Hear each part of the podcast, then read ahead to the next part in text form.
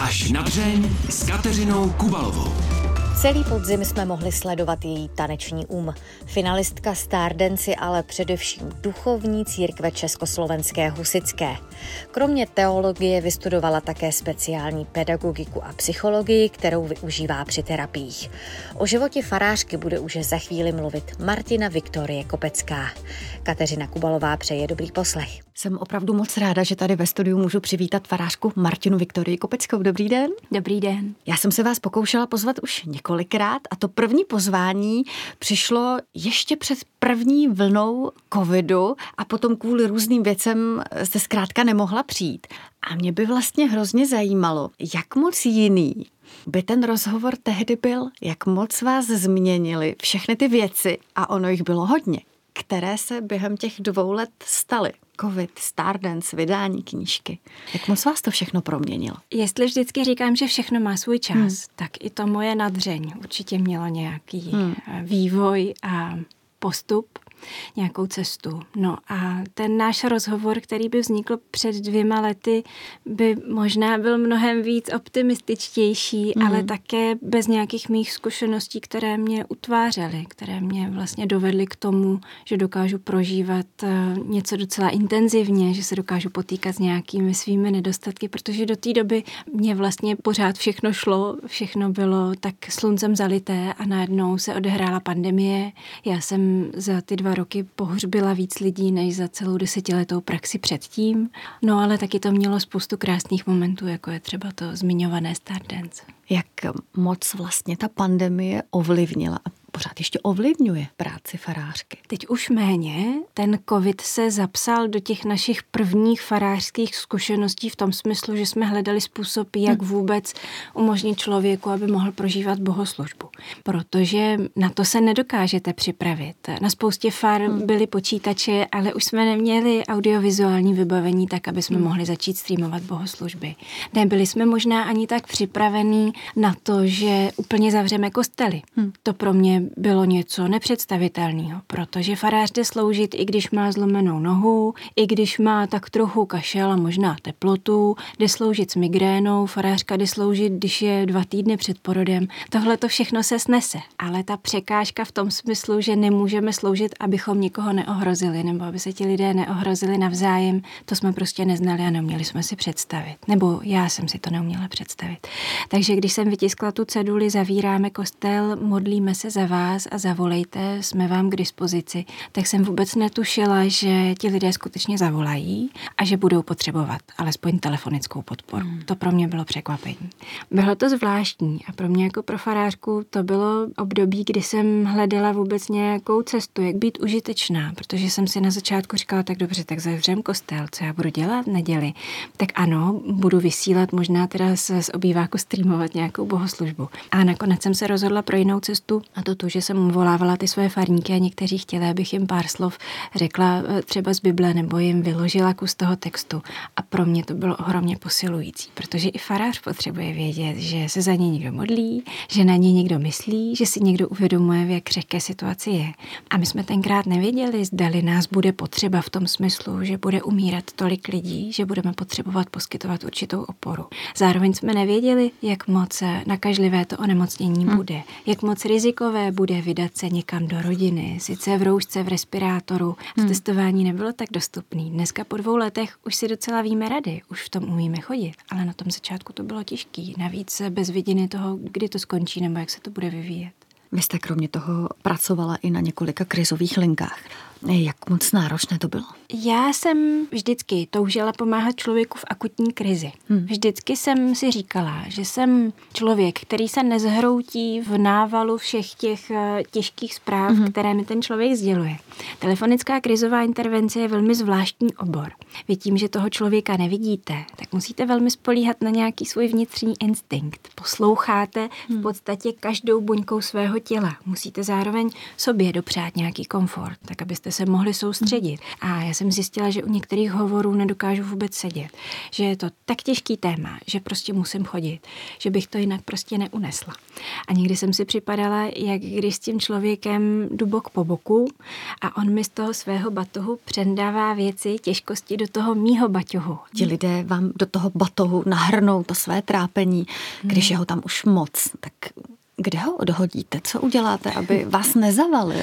No já chodím dál a dál. Já jsem sice chodila jenom po bytě, ale já jsem se bála chodit do tramvaje nebo jezdit metrem. Hmm. Takže já jsem v době pandemie chodila všude po Praze pěšky. Já to prostě potřebuju vychodit. Hmm. Takže hmm. ten pohyb je asi způsob, jak to trápení určitým způsobem zpracovat. Říká Martina Viktorie Kopecká. Farářka Martina Viktorie Kopecká, která je dnes hostem pořadu Až na dřeně. Dalo by se říct, že má vlastně to pomáhání v krvi, protože oba vaši rodiče jsou záchranáři, je to tak.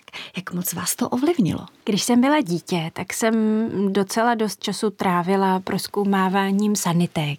Tenkrát to ještě nebylo místo, kam by nemohl člověk nevydezinfikovaný vkročit, takže mě to hodně zajímalo, co se tam s tím pacientem dělá, jak on tam leží, jak mu moje maminka dává pak tu masku a tak. Samozřejmě jsem neviděla reálné pacienty, ale mm. taky jsem věděla to, že potom, když se člověk vrátí z výjezdu, tak potom, co se předá pacient, tak je potřeba tu sanitku úplně celou vyčistit. V podstatě se umývají věci, na které se snad ani nesáhlo. Takže já jsem znala i tu odvrácenou část té služby, která spočívá v tom, že zavolání k akutnímu výjezdu může přijít ve dne v noci, že je to fyzická dřina, že někteří pacienti jsou mnohem těžší než moje padesátikilová maminka a vlastně mě to fascinovalo. To, že lidé chodí do práce, respektive do služby o Vánocích, v době, kdy ostatní jezdí třeba na prázdniny nebo v sobotu, nebo v neděli večer, nebo v jakoukoliv denní hodinu, mně přišlo samozřejmě. Byla jsem na to zvyklá, že jeden nebo druhý rodič, anebo oba jsou v práci. Takže ten aspekt služby ve mně nějak vrůstal vlastně od malička. To já jsem znala. Ale když jsem já sama přicházela do služby, tak jsem si uvědomila, jak těžký jsou všechny pomáhající profese. Ať už je to v tom smyslu, že zachraňujete lidský život, něco, co je úplně nejcennější na celém světě, ale že to má i spoustu jako radostných rozměrů. A to, že vám přijde poděkování za to, že, že se vám podařilo někomu pomoct. Si vzpomínám, jak má maminka zachraňovala někoho někde na zahradě a pak dostali koš jahod a ona z toho měla velkou radost. A mně přišlo vždyť, když někomu zachrání život, tak bych očekávala, že těch poděkování bude mnohem víc, ale ono je to vlastně docela vzácný, takže to mě překvapilo, že ta služba v sobě nese ten rozměr pomáhat nezištně, že netoužíme po nějakých certifikátech a oceněních, kolika lidem jsme pomohli a kolik lidí jsme vyslechli, že se to vlastně, ta pravá pomoc se děje ve skrytu, v pokoře, v té služebnosti, v tom smyslu, že nečekáte poděkování za to, že něco takového děláte. Nikdy jste neměla krizi, takový ten pocit marnosti, že se snažíte od rána do noci a vlastně nic se neděje? Měla, tak já jsem ve, ve službě přes deset let hmm.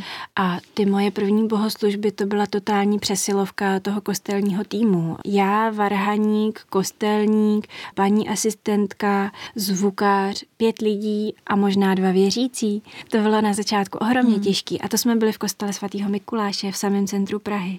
Nedokážu úplně datovat, kdy se to zlomilo, ale docela dobře si pamatuju, že v těch prvních letech jsem byla strašně šťastná, když chtěl jeden člověk za rok třeba pokřtít a že jsem ho mordovala tou přípravou fakt celý rok, protože jsem si ho musela šetřit toho člověka, abych jako měla s tím pracovat. Pak se to docela rozjelo. Asi i třeba svatby, tam se to rozkřikne, že věci někdo dělá relativně poctivě, že se snaží, že vychází vstříc. Až je to pak na nějaké hranici toho, že lidé mají tendenci toho zneužívat. Hmm. Že se na různých serverech, kde se baví nevěsty, mluví o tom, jak jsem prostě ochotná se sejít v osm večer a, a pak to po vás všichni jako snoubenci vyžadují, protože jim se to vlastně hodí nejvíc, tak tam je potřeba nastavovat nějaké hranice, což je asi můj odvěký problém. Pomáhat, ale s mírou. Hmm, hmm. Přesně tak. To je, jestli mám nějaké svoje nadřeň, tak je to, že já jdu vlastně vždycky až nadřeň hmm. a teprve ve chvíli, kdy se totálně nějaké jako zhroutím, kdy hmm. přestane fungovat zdraví, tak si řeknu, no Martino, Viktorie, tak si to asi přehnala. Potřebovala bych přestat pracovat a sloužit mnohem dřív, než ve chvíli, kdy se to všechno sesype jako domeček z karet. Musím se přiznat, že bylo pro mě docela překvapením, když jsem zjistila, jak vlastně dlouhá byla vaše cesta k víře. Já jsem vás viděla jako to dítě, které chodilo už od malička do kostela a tak to logicky přišlo, ale ono to bylo úplně jinak. No, úplně jinak. Já jsem se ptala rodičů, jestli jako jsme mohli nebo chtěli nebo chodili do kostela. A moji rodiče říkali, no my jsme občas šli, ale ty si nikdy nechtěla. Na Vánoce tak, na jesličky, taková no, ta klasika. Ano, ano, tak možná. No, ale já si pamatuju z dětství, že kostel prostě nebylo úplně hostinné místo. Mě tam přišlo, že je tam zima a že vlastně vůbec ničemu nerozumím a že nevidím důvod, proč bych tam měla trávit čas. To je jako taková moje vzpomínka z dětství hmm. na, na kostel v severních Čechách. Já jsem pracovala relativně krátkou dobu, ale velmi intenzivně v korporátu, ve firmě, která mi nikdy neprovedla nic špatného. Dobře mě platili, mě jenom ta práce strašně nebavila a nedávala mi ani trochu smyslu. A to byl asi důvod, proč jsem začala hledat um, nějaký východisko z té krize, kterou já jsem prožívala, protože jsem si nedokázala představit, že takhle to bude celý život. Hmm. Každý den budu ráno vstávat, pojedu hodinu autobusem do Prahy ze severních Čech, tam teda odpracuju těch svých osm a půl hodin a večer za každého počasí pojedu zase domů a někdy prostě v noci se dostanu k tomu, že si dám večeři a přečtu si pár stránek z knížek a půjdu spát. A budu se zase jako upínat k tomu, že je pátek odpoledne a já teda už konečně budu moc prožít ten víkend. To jsem prostě nesla tak těžko, že mě to hrozně vysilovalo.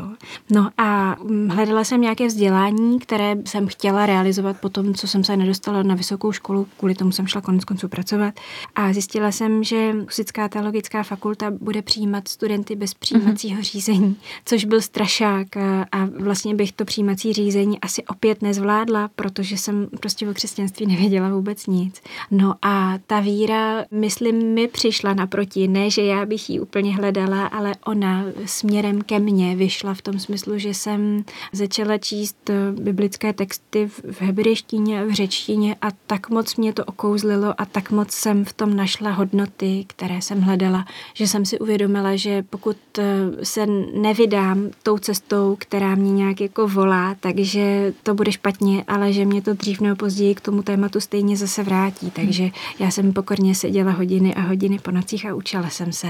Vystudovala jsem vlastně bez nějakého jako zaškobrtnutí na to, že jsem začínala opravdu jako na pozici nula, protože když jdete studovat nějakou vysokou školu, tak už se na to během střední připravujete, tak už aspoň trošku tušíte, jak je to v molekulární biologii a, a nebo jak je to v nějakém jiném oboru, třeba když jdete studovat lingvistiku, tak ty jazyky už většinou znáte, nebo znáte ty principy a potom už se něco jenom doučíte, nebo samozřejmě prohloubíte znatelně tu znalost, ale jsem nevěděla vůbec nic, já jsem si koupila obrázkovou Bibli a to bylo jako všechno, co jsem si dokázala vstřebat. A navíc všichni ti lidé byli znalí toho církevního prostředí, takže jsem v tu chvíli pocítila nějaký svůj handicap a začala jsem do toho kostela taky nějak jako docházet a pořád jsem se tam cítila jako cizinec. Pořád jsem se tam cítila jako člověk, který vůbec nerozumí tomu, o co tam jako jde a o čem se mluví. Docela dobře si to pamatuju do dneška.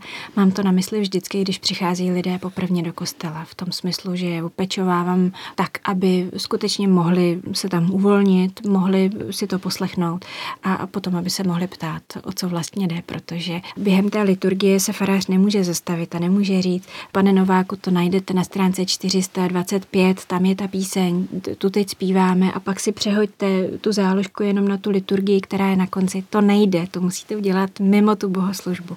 No a já si to prostě pamatuju, že jsem si v kostele nepřipadala jako doma a nechci, aby to ty lidi prožívali stejně, hmm. protože to dřív nebo později vzdáte, v tom nevidíte smysl. Rozhodnutí stát se farářkou je alespoň z mého pohledu hodně zásadní rozhodnutí, protože to prostě není běžné povolání. Jak dlouho to trvalo, než jste si řekla, jo, budu do toho? No já jsem tyhle ty ambice vůbec neměla. Hmm. Já jsem dokonce dlouho chtěla tajit, co jsem to vystudovala. Mně šlo hodně jako o ten titul. Jo. Říkám, tak pak to svedu, že jsem studovala nějakou filozofii, to mi znělo jako líp než teologie. Ono s tím rozhodnutím stát se farářem, tam hrají důležitou roli dvě věci. Jednak je to nějaké vnitřní volání, které já jsem dlouho, dlouho neslyšela. Jsem neměla pocit, že by mě Bůh volal do služby. A tou druhou složkou překážkou je to, že je tam nějaké externí volání. To znamená, že církev potřebuje faráře na nějaké místo nebo volá vás do té služby.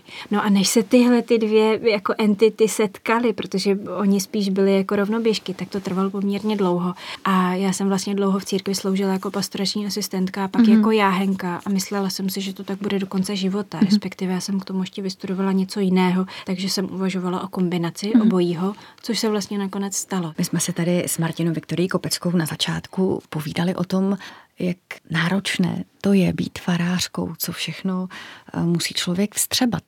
Hrnou se na něj trápení druhých lidí a musí do toho jít opravdu na sto procent.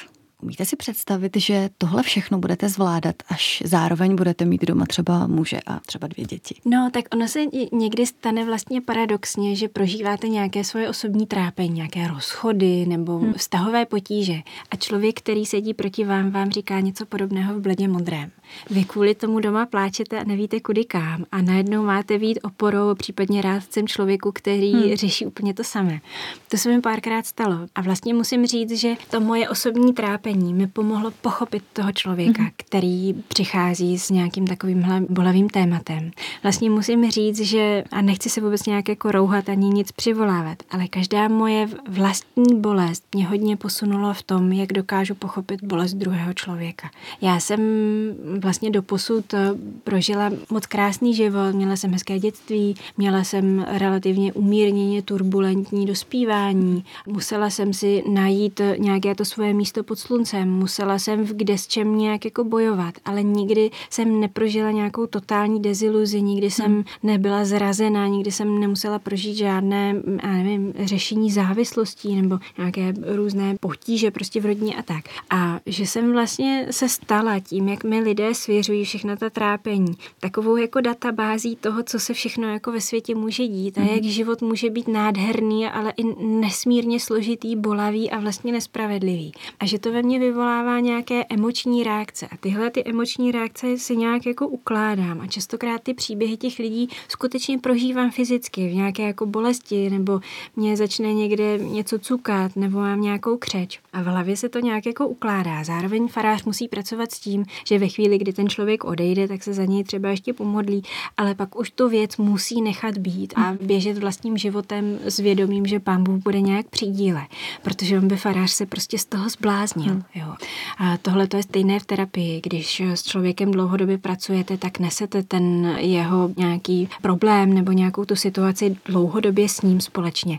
A farář musí prostě dbát na psychohygienu. Ale já teda musím říct, že nemám problém jít až na dřeň s těmi lidmi, nemám problém jít až na dřeň se svojí vlastní terapií, což je taky jako velmi šikovný prostředek k tomu, jak o sebe pečovat. Farář taky potřebuje psychoterapeuty, farář taky potřebuje nějakou supervizi, ale vlastně je pro mě jako docela těžký se nevydat na tu dřeň, jo? Zastavit se tam, kde mám nějaké ty hranice, odmítnout nějaký rozhovor a tak to se učím prostě až teď. Myslím si, že po nějakým tom třicátém pátém roce života zjišťuju, že moje síly nejsou neomezený, že mě taky může něco bolet a že mám právo říct, teď prostě nemůžu se vám věnovat, protože prostě hmm. se potřebuju postarat o sebe. Myslím si, že máte velkou zásluhu na tom, že spousta lidí pochopila, že farář je taky jenom člověk z masa a kostí.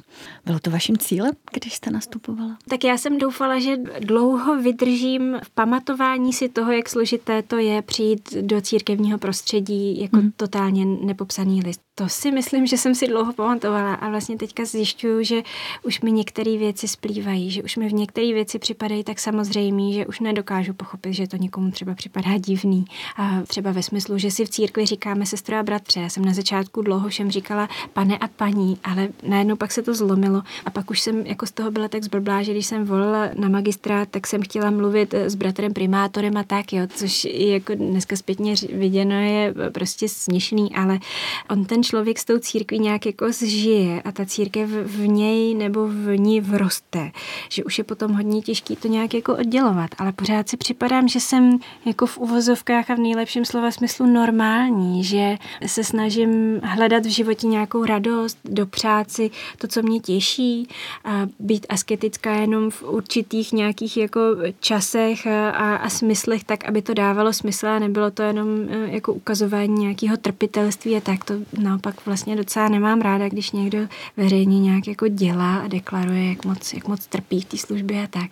Mně ta služba spoustu jako radosti dává, jo. Myslím si, že farář, který by sloužil jenom tak, že to jako strašně bolí a že on sám ten kříž teda nese, tak že to jako není úplně zdravý postoj. Ale člověk z masa a kostí, tak koneckonců on mě třeba i ten tanec, který jsem provozovala v premiéře každou sobotu před nějakou dobou v televizi, tak mi ukázal, jaký to je popasovat se s kritikou, jak si sáhnout na nějaké svoje limity. A vlastně jsem se tomu nejdřív docela smála, protože všichni říkali, no to počkej, to až jestli budete někam postupovat, tak to tě bude bolet celé tělo, nebude se ti chtít, budeš muset trénovat mnoho hodin denně.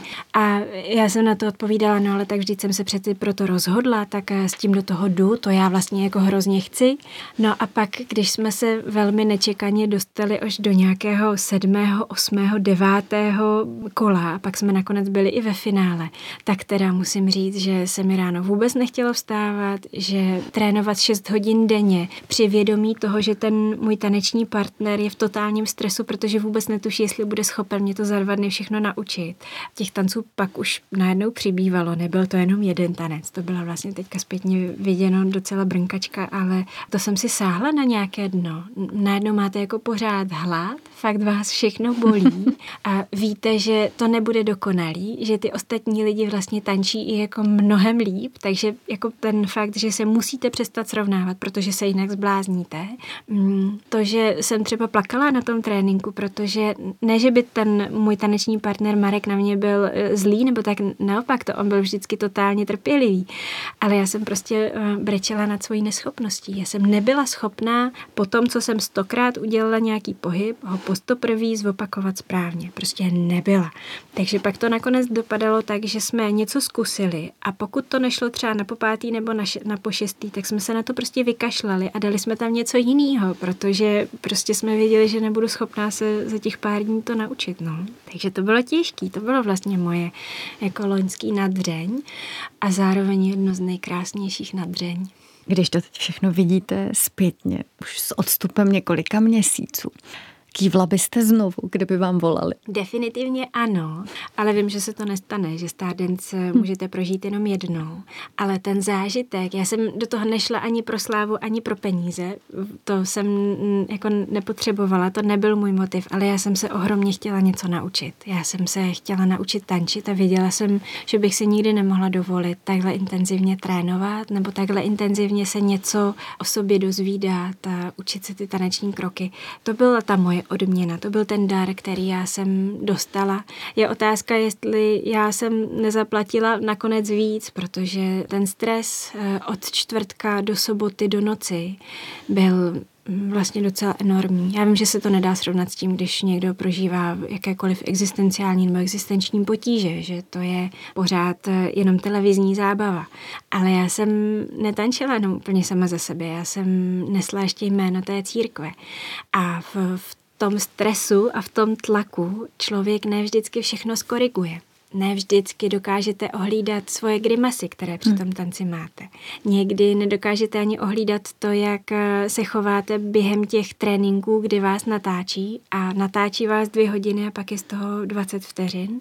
Vždycky si vyberou jenom to, co je citlivý nebo to, co je nějak divný nebo prostě zajímavý divácky. No a tahle ta touha nepokazit to té církvi, neudělat jí ostudu, byla vlastně docela pro mě těžkým nějakým, jako, nechci říct břemenem. Ta církev mě zároveň jako velmi chránila, ale zároveň prostě ta odpovědnost byla pro mě jako těžká, znatelná, viditelná. Dávali vám lidé, jak se říká, hodně sežrat, že jste farářka, teď jste slavná, populární, máte knihu. No to vypadalo jako ohromný kalkul, hmm. že knížka Deník farářky vyjde patnáctého října, den předtím, než začne StarDance.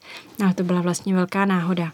Ta kniha měla vyjít už před rokem, ale vydavatelství, které mělo tu knížku vydat, nakonec nedokázalo naplnit ten svůj závazek v tom smyslu, že ukončilo svoji činnost a já jsem musela čekat, jestli to vydavatelství a tak stejně i ten rukopis mojí knížky vůbec někdo koupí. Nakonec nakonec se tak stalo a já jsem za to byla ohromně ráda. Navíc jsem mohla tu knížku vydat i v týmu, který měl podobné složení, jako to bylo tenkrát domluveno. A byla to vlastně náhoda, že ta knížka vyšla v souběžně se StarDance. Ano, pak už to samozřejmě máte nějaký ediční plán, už to víte, kdy ta kniha vyjde a tak.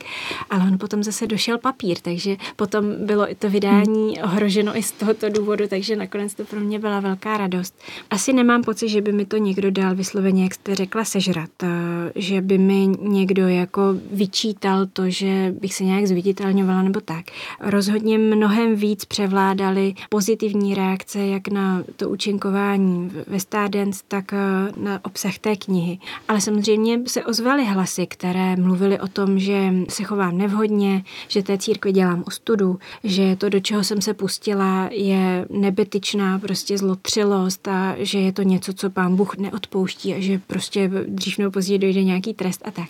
Vlastně mě to ohromně mrzelo, protože častokrát ti lidé vykazovali prvky toho, že tu knížku nečetli a, a to moje taneční působení vlastně třeba nikdy pořádně neviděli, jenom si otevřeli bulvární časopis, kde se odstla fotka toho, jak zastavili mě v kotoulu, no tak to je jasný, že člověku bude koukat zadek. I farář má zadek, jo, akorát když to zastavíte prostě v tu chvíli, tak ho vidíte odhalený, přestože jsou na něm punčochy nebo já nevím co všechno. Ale ještě se chci vrátit k tomu, co mě bolelo úplně nejvíc. A to je posuzování lidí v tom smyslu, že u televize přesně vědí, jak se cítíte. Zdali jste nervózní, co si myslíte, co na to řekne váš šéf. Tyhle ty předpoklady, předsudky, nějaká stereotypizace, to, že o někom řeknete, že je hloupý, hloupá, ošklivý, ošklivá, to mě vlastně mrzelo úplně nejvíc. A naučilo mě to, že tohle to prostě nikdy dělat nechci. Že když vidím, že se někomu někde nedaří, že se někdo někde přeřekává nebo není úplně dokonalý, že o něm rovnou neřeknu, že to je blbec, jo? Protože moc dobře vím, jaký to je podávat nějaký výkon, ať už jako moderátor, to je nesmírně těžká profese, vám to nemusím vykládat, ale to, že prostě lidé hodnotí od televize výkony druhých lidí, mě prostě do dneška překvapuje, strašně mě to bolí a musela jsem se na to nějak povznést a říct si, že prostě vytrvám a že to budu zkoušet dál a že se nevzdám. Jaké sny má farářka Martina Viktorie Kopecká? Farářka Martina Viktorie sní o nějakém volnu, o tom, že, že by si mohla oddechnout a, a naplánovala ho. Na rok dva tisíce dvacet dva už má naplánovaných dvacet pět dní dovolené. Teď jenom teda doufá, že se nic nesemele, že si je bude moc vybrat. No ale já jako představuju si svůj optimální den, který by měl v tom volnu být, tak to je prostě hodně čtení v okruhu lidí, které já mám ráda, s vypnutým telefonem, s novinami, s kávou, s čajem, s vínem, s rumem, to všechno jako, já mám takové to tekuté sny o tom, co budu popíjet na, na krásných místech s lidmi, kteří jsou mi blízcí. Já vlastně teď asi sním taky o tom, že, že budu moc dál psát a že budu moc dál tančit, protože to jsou oblasti, které mě tak moc zasáhly a tak moc hluboko, že se neumím představit, že bych je měla opustit nebo že bych je měla nějak zasunout a zapomenout na ně. Neumím to, nedokážu to, nechci to. Hostem pořadu Až na dřeň byla farářka Martina Viktorie Kopecká. Já vám moc krát děkuju. Mějte se hezky. Naschledanou. Naschledanou. Nezbývá než dodat, že pořad Až na dřeň si můžete poslechnout také jako podcast. A nezapomeňte se podívat i na videozáznamy z natáčení. Kateřina Kubalová se těší na slyšenou zase za týden. Mějte se krásně.